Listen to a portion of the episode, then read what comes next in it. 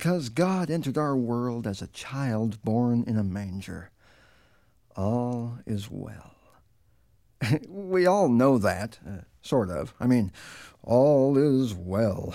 It'd make a nice plaque on the wall, a nice greeting to throw around, kind of like a prayer changes things. God is good, and all things give thanks.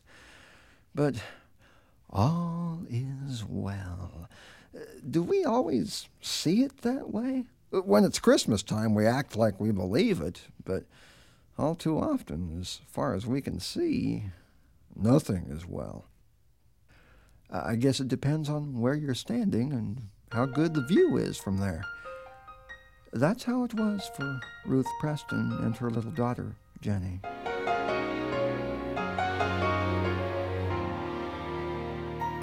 It was July.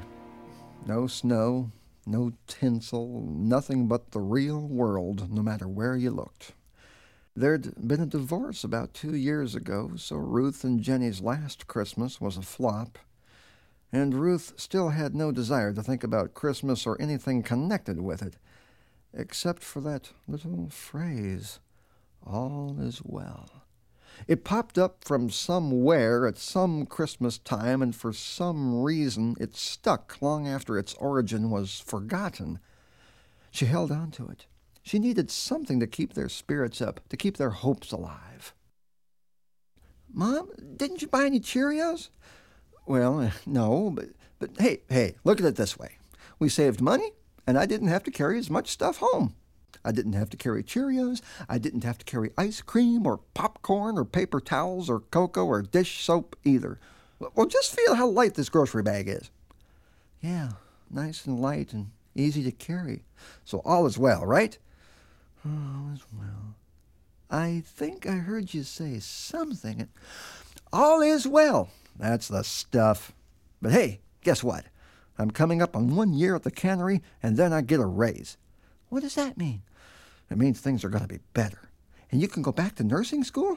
Well, no. Uh, gotta work to pay the bills, bring home the bacon, keep this ship afloat. who, who needs that dumb old nursing school anyway? I could work. Uh, thanks, partner, but you're too little. But I could sell stuff. Honey, we've already sold everything that isn't nailed down. But, Mom, we, we gotta have faith, remember? We gotta prove we can make it on our own. Yeah, that's that's what I've always said. So can I? Oh, I don't know. Did we get any mail? I put it on your dresser.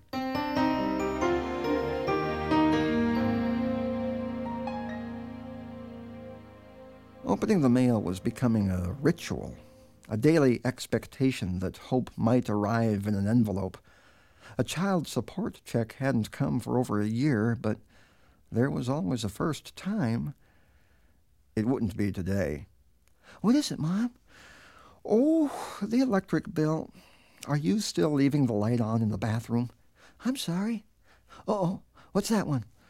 It's, uh, well, it's, it's a, it's a letter from our landlord. Is he mad? Oh, he's, well, we'll make it. All is well. All, all is well. So can I? Please? Can, can you what? She could. Early on Saturday, the neighbors all heard the rumble and squeak of Jenny's wagon on the front walk, followed by her timid knocking at the door. Hi, I'm Jenny Preston from down the street. I'm buying and selling stuff.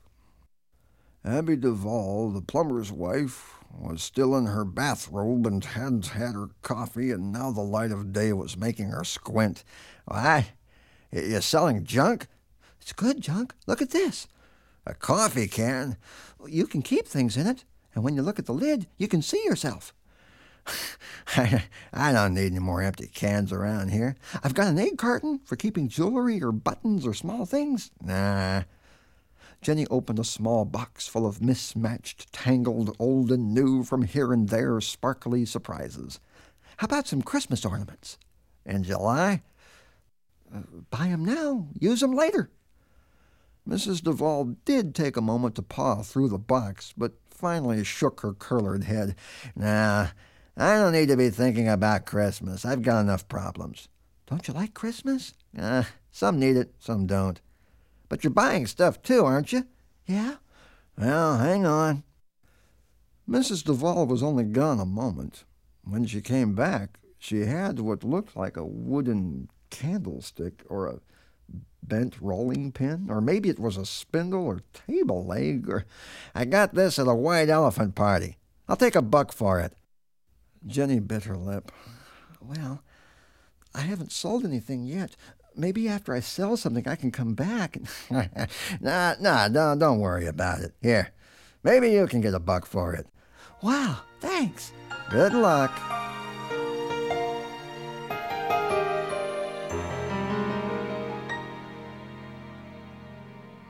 The rest of the morning didn't go much better. Junk seemed to be something everybody had plenty of and saw no need to buy. Oh, Jesus, you just got to help me sell something. I don't want Mom to be sad. Oh, here came Mr. Patrick in his old red truck. Jenny waved hello because Mr. Patrick always waved back.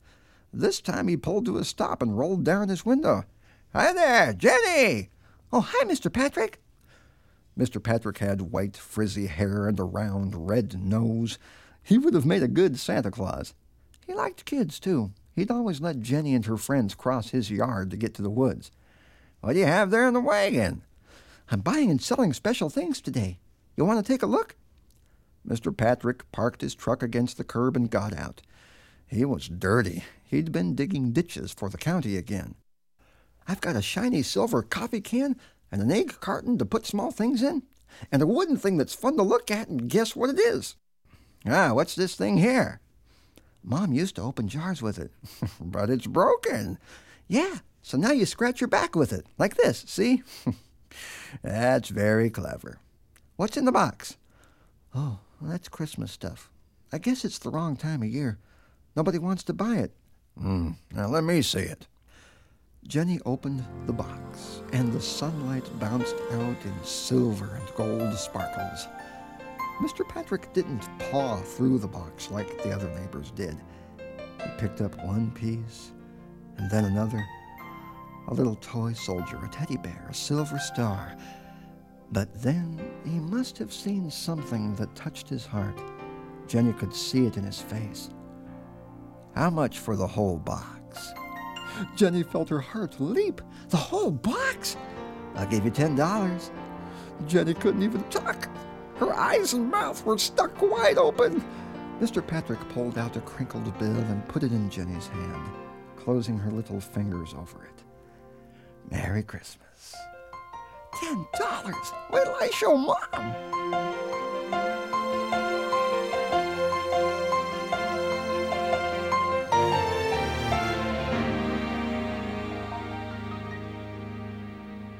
Of course, ten dollars can seem like a fortune to a child, but to an adult with overdue bills, empty cupboards, legal expenses, and a possible eviction, Ruth tried to give her best performance.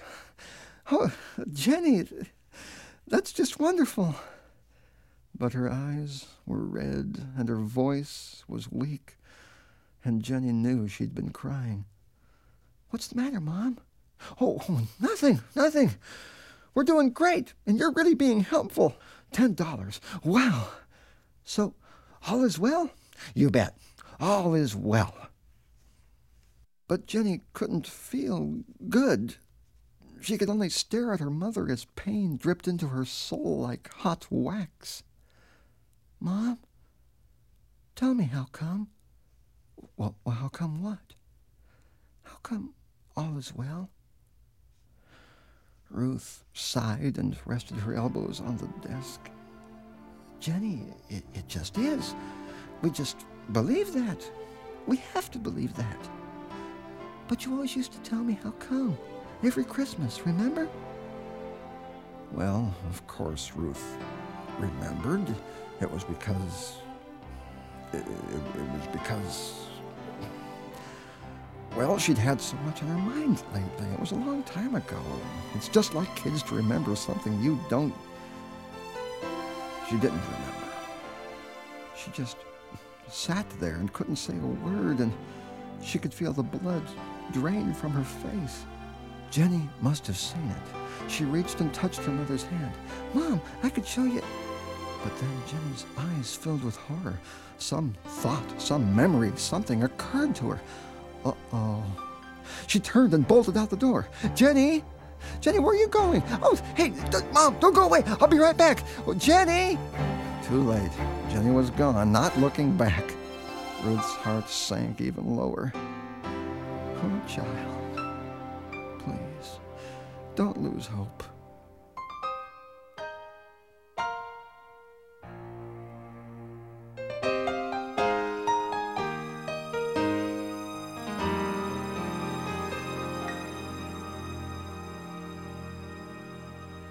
Jenny looked in the storage shed out back, under the stairs in the boxes left over from the yard sale. She even pawed through some of the trash, hoping to find what she was looking for, but by now she had a horrifying hunch where it went. She grabbed her wagon and pulled it down the street.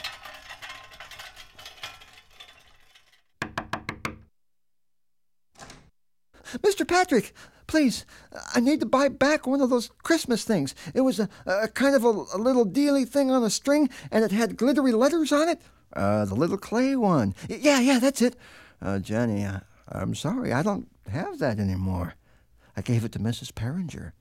She, well, she's been having some rough times lately, and I thought it might encourage her a bit. Mrs. Peringer?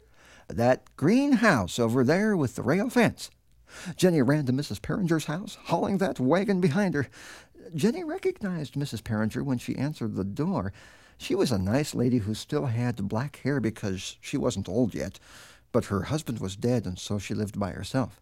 Mrs. Peringer, I need to buy something back. It's a little dangly thing on a string, and it's made of clay. And Mrs. Peringer had the most peaceful smile on her face. Mm-hmm. I know the one you're talking about. Sweetheart, I don't have it anymore. I thought it might be a blessing to the Buxtons, so I gave it to them. Jenny ran to the Buxtons. They'd given it to the Desowskis. Jenny went to the Desowskis, then the Joneses, and then the Seversons. Up and down the street, she didn't know how many times, and finally came to John Ketchum's house. Mr. Ketchum, I, I'm Jenny Preston from up the street, and I need to buy something back. I don't have any money.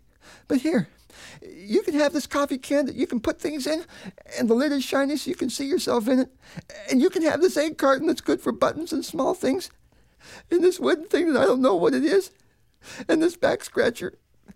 You can have my wagon, Mr. Ketchum. Just, please, I, I just got to have it back.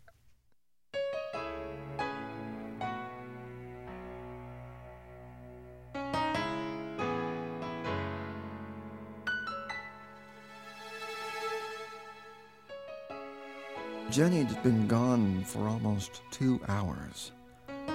Ruth wanted to get in the car, find her, bring her home. But then they'd be alone, just the two of them, in the same little bare walled apartment with the peeling paint and the smelly refrigerator with no food in it, and the drippy sink and the empty cupboards, the home they may not have next month. And Jenny would be standing there reaching desperately for hope, her eyes asking the same question that Ruth had lost the answer for. Mom, how come all is well? And what could Ruth say to her? Well, the same old thing. All is well. Don't worry. Keep your chin up, kid. Think positive. Talk positive. Look for that silver lining. Go out and get him. Go for it. All is well. God. Please don't tease me. Don't make me a liar. If you've given up on us, if you don't care about us anymore, then let me know right now, because I can't go on acting like you do care.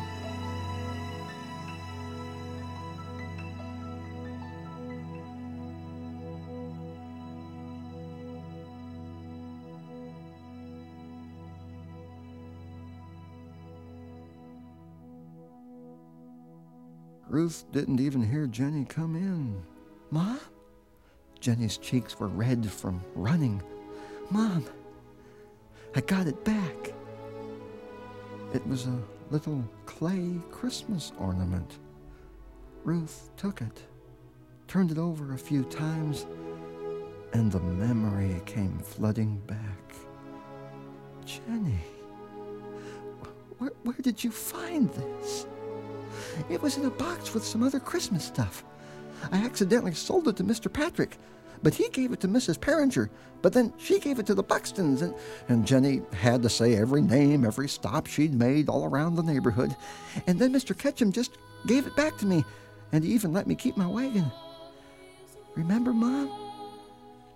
Ruth remembered. Jenny made this ornament when she was seven.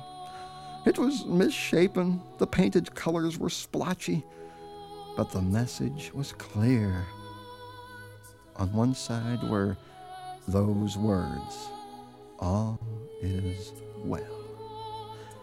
On the other side was the reason, for unto us a child is born. The sudden surge of hope filled Ruth's face so Jenny could see it. All is well, huh, Mom? Ruth closed her hands around that little lump of clay and held on. All is well, Jenny. Some way, somehow. We can't see it yet, but all is well.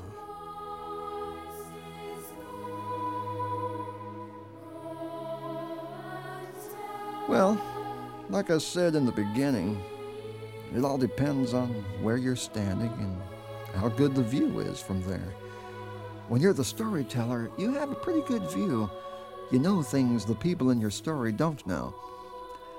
I know the reason all those neighbors were passing that ornament around.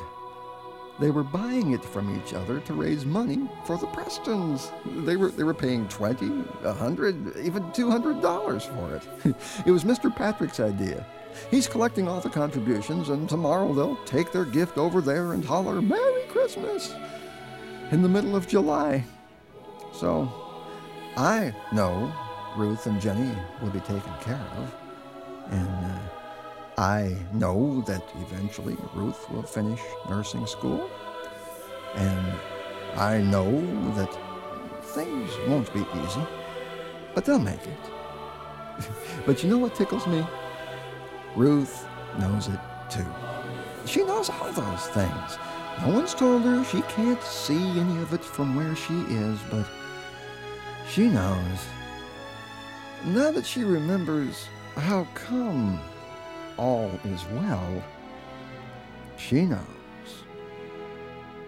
She remembers, and she'll tell Jenny once again that God is the grand storyteller of our lives.